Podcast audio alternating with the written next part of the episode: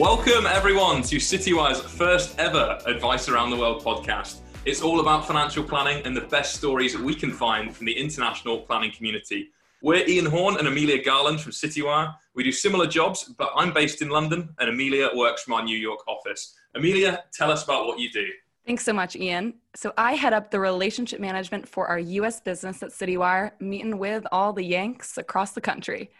I travel almost every week, well, I used to, uh, meeting with independent registered investment advisors, learning about their unique founding story and how they thrive and differ. I also cover investment research analysts at the global private banks, broker-dealers, and consultants.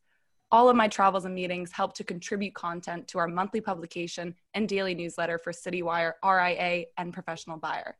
The independent R I As have been a huge area of focus the last two years for us. As you both know, it's a booming part of the industry with the number of breakaways that take place almost every day. So, so my role is similar. Um, there's more rain, tea, and sarcasm involved, but otherwise pretty much the same thing. Um, I travel across the U K. I speak to financial advisors about how they're running their businesses, uh, spreading the word about financial planning as a, a force for good, as it's not something that's always talked up, you know, as a good thing, but it is. Um, I work across CityWire's new model advisor and wealth manager brands, so I also speak to wealth managers, some private banks, a handful of family offices too, which sounds glamorous, but I also spend a lot of my life at train stations and in business parks. Um, I also write a regular column on fintech, which I call Ian's Tech Travels, very imaginative. Um, that takes a look at how planners can harness technology to be better, faster, more efficient, and so on. And, and that's pretty much me. So this is Advice Around the World.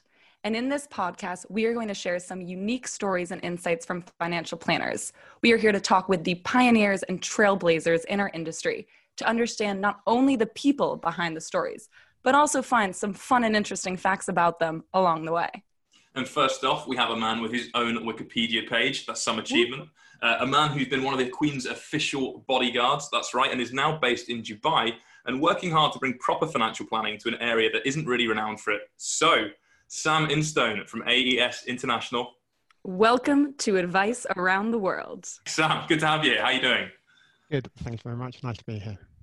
Great. So we, we've mentioned some pretty big things there. Um, we'll get back to those shortly. Um, but without mentioning any of that, and by that I mean the Wikipedia page, I mean working for the Queen's Cavalry, um, I also mean Dubai as well. Imagine for a second that you're at a dinner party now and tell us something about you that we don't know, something interesting. Well, if I was at a dinner party, I would no doubt tell you the story about the day I saved the Queen's life. And, and it's a little, I, I take you back and ask if you've seen the film with Kevin Costner Um, when he saved Whitney Houston. Have you seen The Bodyguard? Yep, I love it. Great. Great sometimes movie. I date. Sometimes I date myself when I ask ask people that. But uh, I, I, I get would, suspiciously quiet for good reason. Then Sam, at, you've at got a fan dinner, here.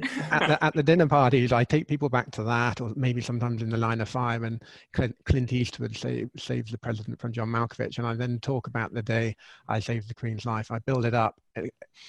I can't tell you the whole story here because we haven't got enough time. But it's one of those fairly tall stories, which actually uh, the bullet wasn't a bullet, it was an egg.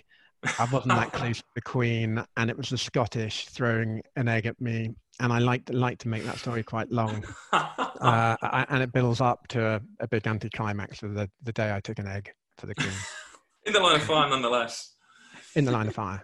And I mean, outside of saving the Queen, which is which is a great story to kick off of, do you, what are some noteworthy stories from working for the, the royal family um, outside of this, and, and you know, what you did every day, and are you even allowed to talk about it? I, I know you can't mention the full stories, but we'd love sure. to we'd love to hear more. Um, obviously, being in the military, it's an amazing privilege. Um, being in the, the House of Cavalry, when you're on ceremonial duty and guarding the Queen, uh, is a fan, fantastic experience, particularly for people relatively young, um, being the captain of the guard.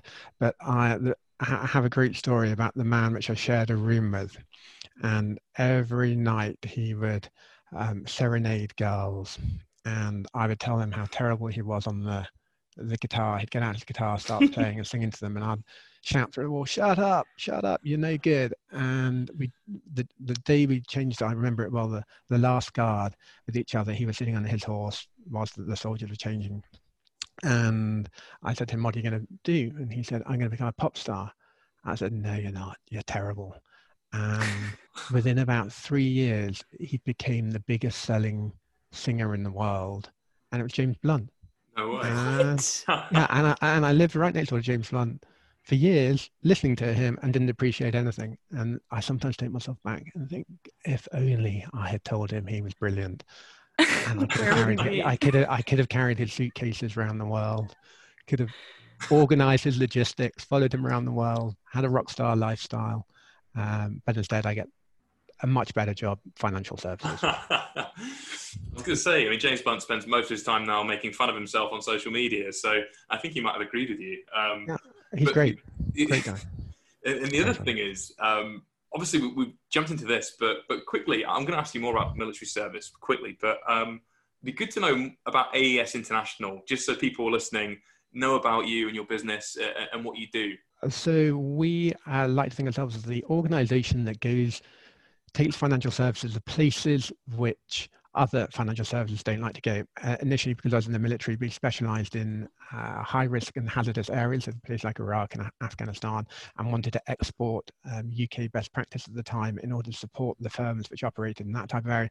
And as we matured, we decided to focus on the opportunity not really of hostile areas and hazardous professions, but exporting what we see as best practice from the American market, the U K market, um, Singapore, Australia, New Zealand, where they have developed financial services legislation, exporting it into other um, parts of the world with an idea to transform, disrupt, and innovate. So we spend a lot of time looking at best practice in the different markets and think, how can we now transpose that in and around the Middle, Middle East? Many firms don't like dealing with international cross-border, multi-jurisdictional, or mm. um, dom- non, non-domiciled, and that's exactly what, what we do. We only deal with non-residents or international professionals traveling around, and we look at how can we um, take best practice from more developed, more mature markets and put it into our very much developing one. Great stuff. And we're going to get back to a lot of that stuff soon, but I want to go back to the military service stuff, because it's not every day we, we speak to someone who's protected the Queen from a flying egg. Yep. um, so um, my next question is, is in what ways did um, did military service influence you as a financial planner? Um, you know, and, and not just in terms of, you know, military precision or things like that, but did it kind of change your outlook on life as well? Great question. And I think the military, or a bit the, being an, an officer in the military, it's about service, and our tagline and our cap badge actually is serve to lead when we're at the Royal Military Academy. And I very much think that financial services should be a profession um, like other vocational professions, whether that's medicine, architecture, engineering, law, and where we serve others. And so the core values which are inculcated um, with within the military of knowledge, um, integrity, treating people like you want to be treated yourself or like they want to be treated, and operating in teams, I think underscore why um, financial services should, we're, we're so passionate that it should be a profession, not really the industry which it's often refer, referred to, where people are vending, manufacturing, vending products. We're really passionate that by serving others, we can make it a profession and forge professional standards in markets where they, they don't really have so well-developed professional standards. Mm-hmm. Um, and, and can I go a bit further with this question as well, because I, I kind of suspect that, you know, being in the military, you probably... you probably get a better idea of your life's priorities, I assume. Um, and, and does that in some way reflect when you're speaking to a client and they're not knowing what to do with themselves or not knowing the broader purpose of their finances? Um, d- does military service in some ways help you to de- deliver better advice, uh, you know, in, in that in that perspective? Well, I, I think for, for me, we spend a lot of time looking at disc profiles and StrengthsFinder, and it's interesting as a planner um, and having coaching conversations. Of course, in the military, we have quite robust leadership um, stamped upon us, and we have a robust le- leadership stamped upon us, and can be fair, fairly um, a good sense of humor on everything. And I think being cognizant of different strokes at different for, for different folks at different times, and when we're having coaching conversations, I have to always make sure that it, it's about them, it's about the client, it's about their purpose, and make sure that I'm um, it's not making it about what I what I think. And so I think it's got pros and cons both both ways, but I think ultimately I took from the military great resilience, great adaptability, and great core, core values. Um, but I think in terms of planning, I think there's a time for coaching conversation, a time for leadership. And I like the leadership training that the military gave me and making sure that I can apply it at different, different times to different people. And I've seen a lot of your work on, on the website, and I, I looked at your blog as well on, on promoting positive change. And what are some ways you've done that in your organization? And I'd love to jump into after that about the diverse group of individuals you've hired at the firm and how you find exceptional talent that, that helps promote positivity within this or within your organization. Amelia, our mission, um, and thank you so much for looking in detail at what we do. So our mission statement is all about posi- positive, positive change. And we look at that as trying to make incremental im- improvements or marginal gains, Kaizen, and how can we do that for our clients with their lives, make lots of little adjustments, um, and how can we do that for our marketplace? When I talked about that transition from industry into forging, transforming it, disrupting it, innovating it into um, a, a better profession. And we, we think that that really under, underlines the planning process, which we want to export and Um, and deliver to our clients. How can we make their lives better or more more on on purpose, and our organizational purpose? How can we make the community of which we're part part of here in the Middle East better? And we want mm-hmm. to be in constant momentum. If I think about the Darwinian quote, it's not the, the most intelligent or the strongest that survive, but it's the one most adaptable to change. I think that adaptability, Um, which we try to inculcate in um, our organisation and transpose to make sure that our plans which we're delivering to clients are adaptable um, and constantly being changed in a positive way to create a better outcome for the client. With the individuals at your firm, um, and, and when you're looking to hire, what are some of the key attributes you look for in, in a financial planner when they're joining your firm? We've found getting a right fit people the biggest challenge that that we can, and actually we think that the industry doesn't have the the last generation doesn't have the right fit people for what we want to do, um, and so we actually have an acronym. We're looking for SWANS, um, so our ensemble practice or super ensemble practice of the future, and how we, we're on that mission to tra- transform and change. We're looking for smart people who work hard, who are ambitious, nice and selfless. And we have, we love SWANS on our screensavers, and we constantly think the people that we recruit, recruit in at the bottom of the career track, um, our entry level position, our graduate scheme is um, for associates.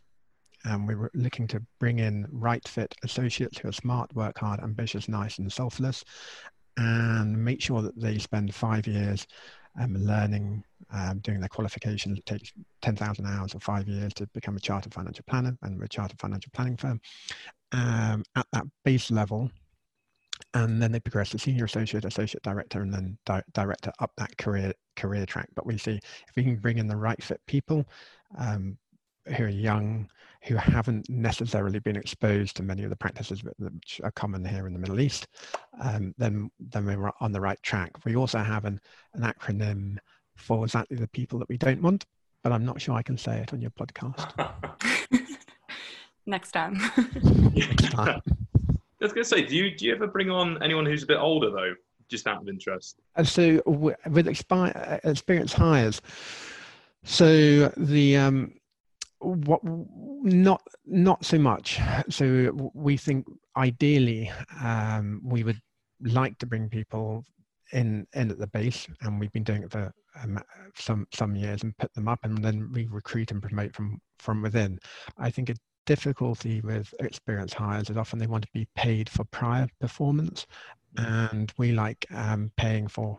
Um, pe- recruiting people that can grow into a role and paying them for high performance, not prior performance. And so uh, I'm lucky that I've stalked enough other firms and, and spoken to enough other business leaders to be wary of the promises which people can bring um, and the different culture culture fit, because we have a very specific culture. We're um, very one way, one firm, one farm, and we talk about one crop. Somebody plants a seed, weeds it, waters it, and we grow a harvest, and we all work together happily on the happy farm. Whilst we find if we recruit from people from outside, they might bring a different investment philosophy, a different process, um, and different expectations. So for us, we're trying our hardest in most cases to recruit um, at the base of the, the pyramid, like a professional services firm, but with accountants or lawyers. Mm-hmm. Uh, and to move this to something a bit different, I mean, we, I said at the beginning that, you know, my, my, my role over the last, it's been five plus years now, has been traveling across the U K, speaking to financial planners, you know, about what they do. And whenever the Middle East is brought up, or, or even Dubai in particular, uh, people's opinions are, are quite low. You know, people talk about it like it's kind of the Wild West for financial planning.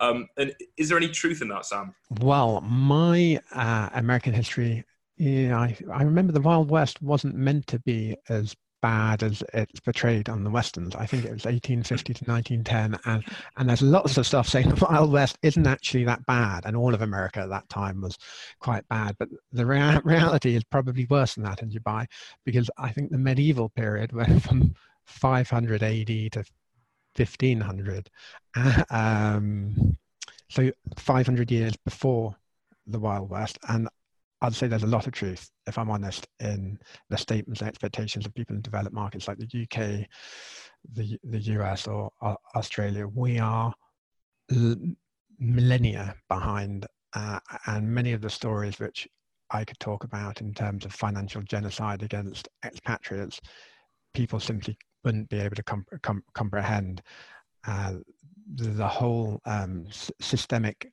Uh, there's a, a systemic problem here, which which puts us years and years and years and years um, behind the Wild West, sadly. So I'd say that they're, they're, they're definitely true, but um, yeah. probably pr- probably giving us too much credit. Well, to give some kind of usefulness to people that might be listening in that maybe aren't financial planners, I realise that most of the people who will be listening will be, but um, say you're a client and you've just moved to Dubai, how would you spot Uh, financial planning or financial advice that doesn't have your best interest at heart? Normally, the, the typical way would be that they, they would receive a cold call.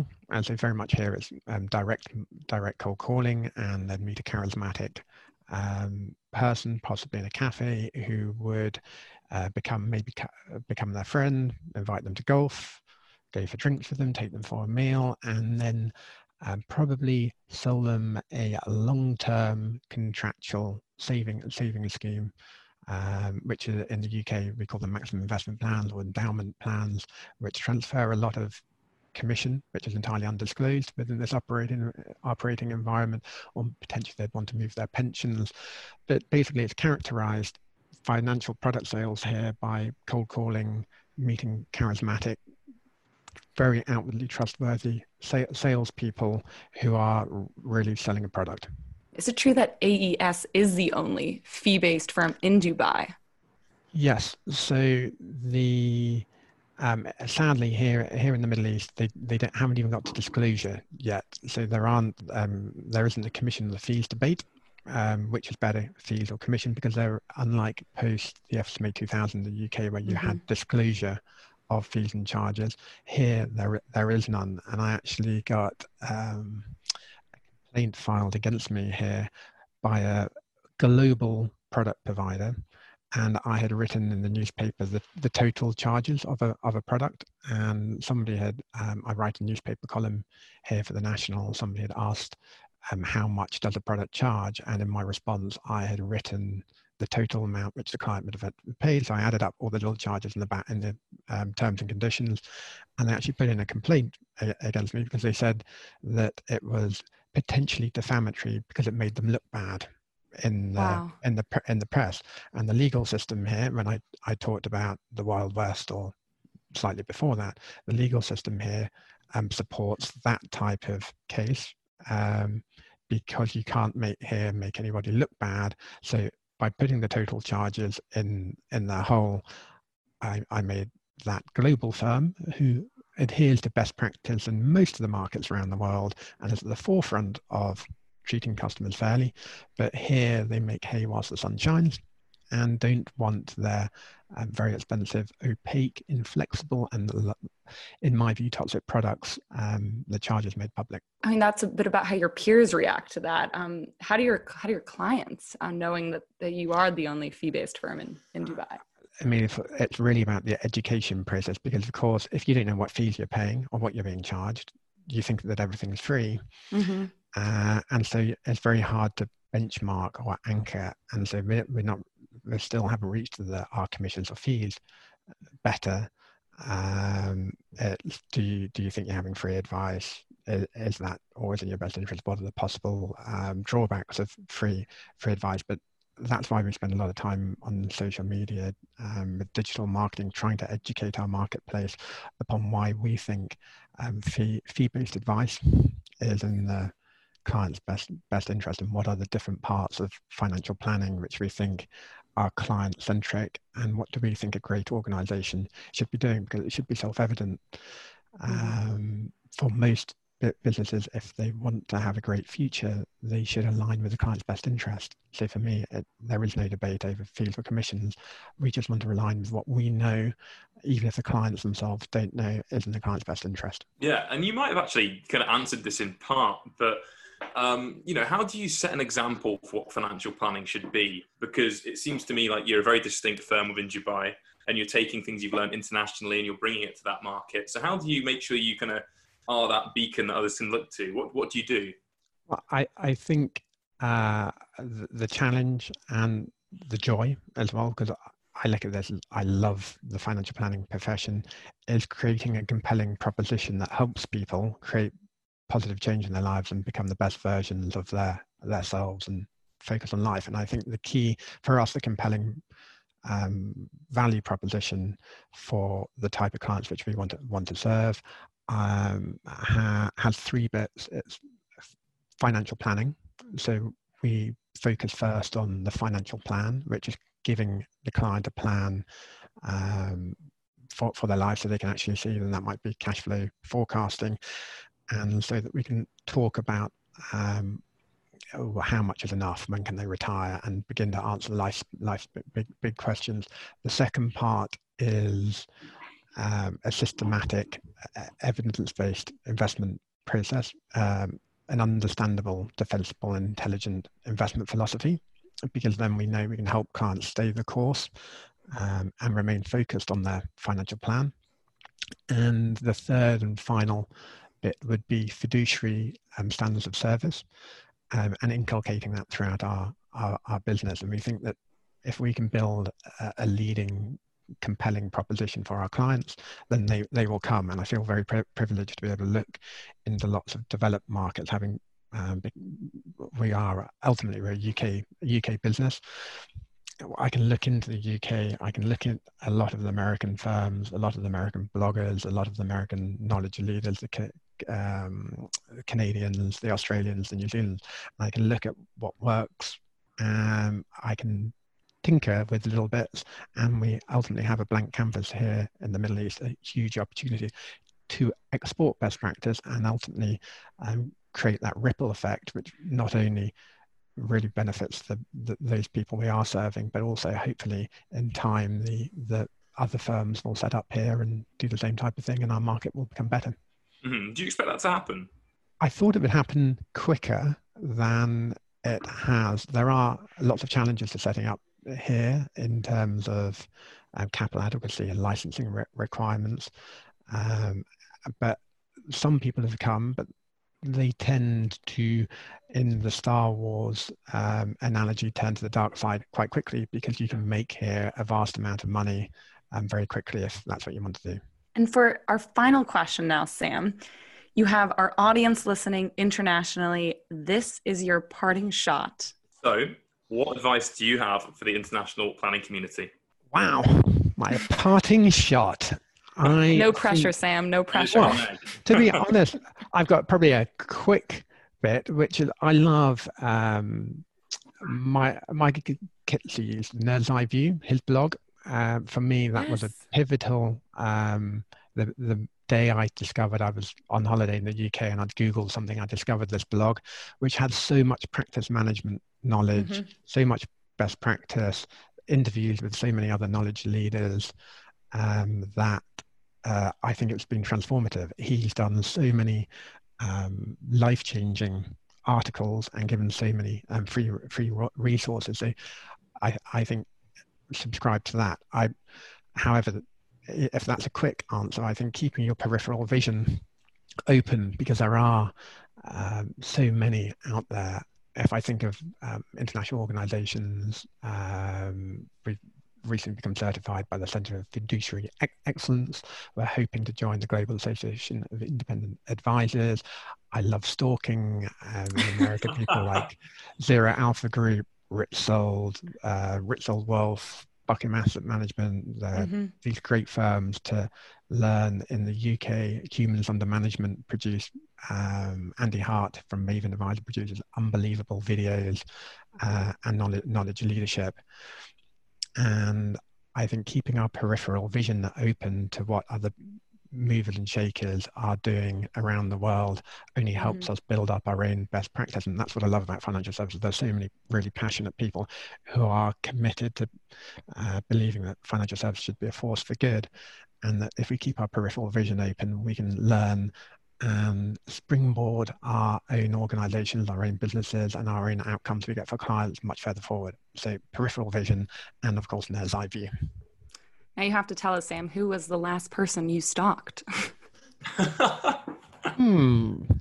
The I, I have been spending a lot of time actually uh, on Michael himself, because he's recently joined Buckingham Asset Management, and yes. I think yeah. Buckingham Asset Management um, are interesting because they've they've got both the ensemble practice and the solo practice. Um, they've merged um, Loring Ward and Buckingham Advisor Services, I think, have become mer merged together, and so they've got an ensemble practice and the solo um, practice. practices and under Focus Financial. And I think that it's interesting because the soloist model is here to stay, and you've got great passionate people adopting that, and you've also got the move towards the the ensemble pra um, pra practice.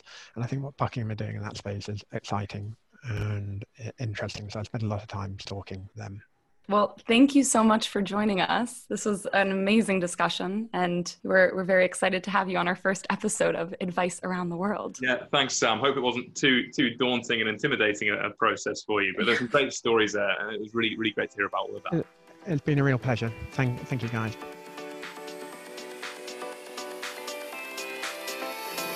Thank you so much for joining us on our first episode of CityWire Advice Around the World. Again, we are Amelia Garland and Ian Horn, and we are here to find and share the stories behind the international financial planning community. Follow us on our next podcast to Australia.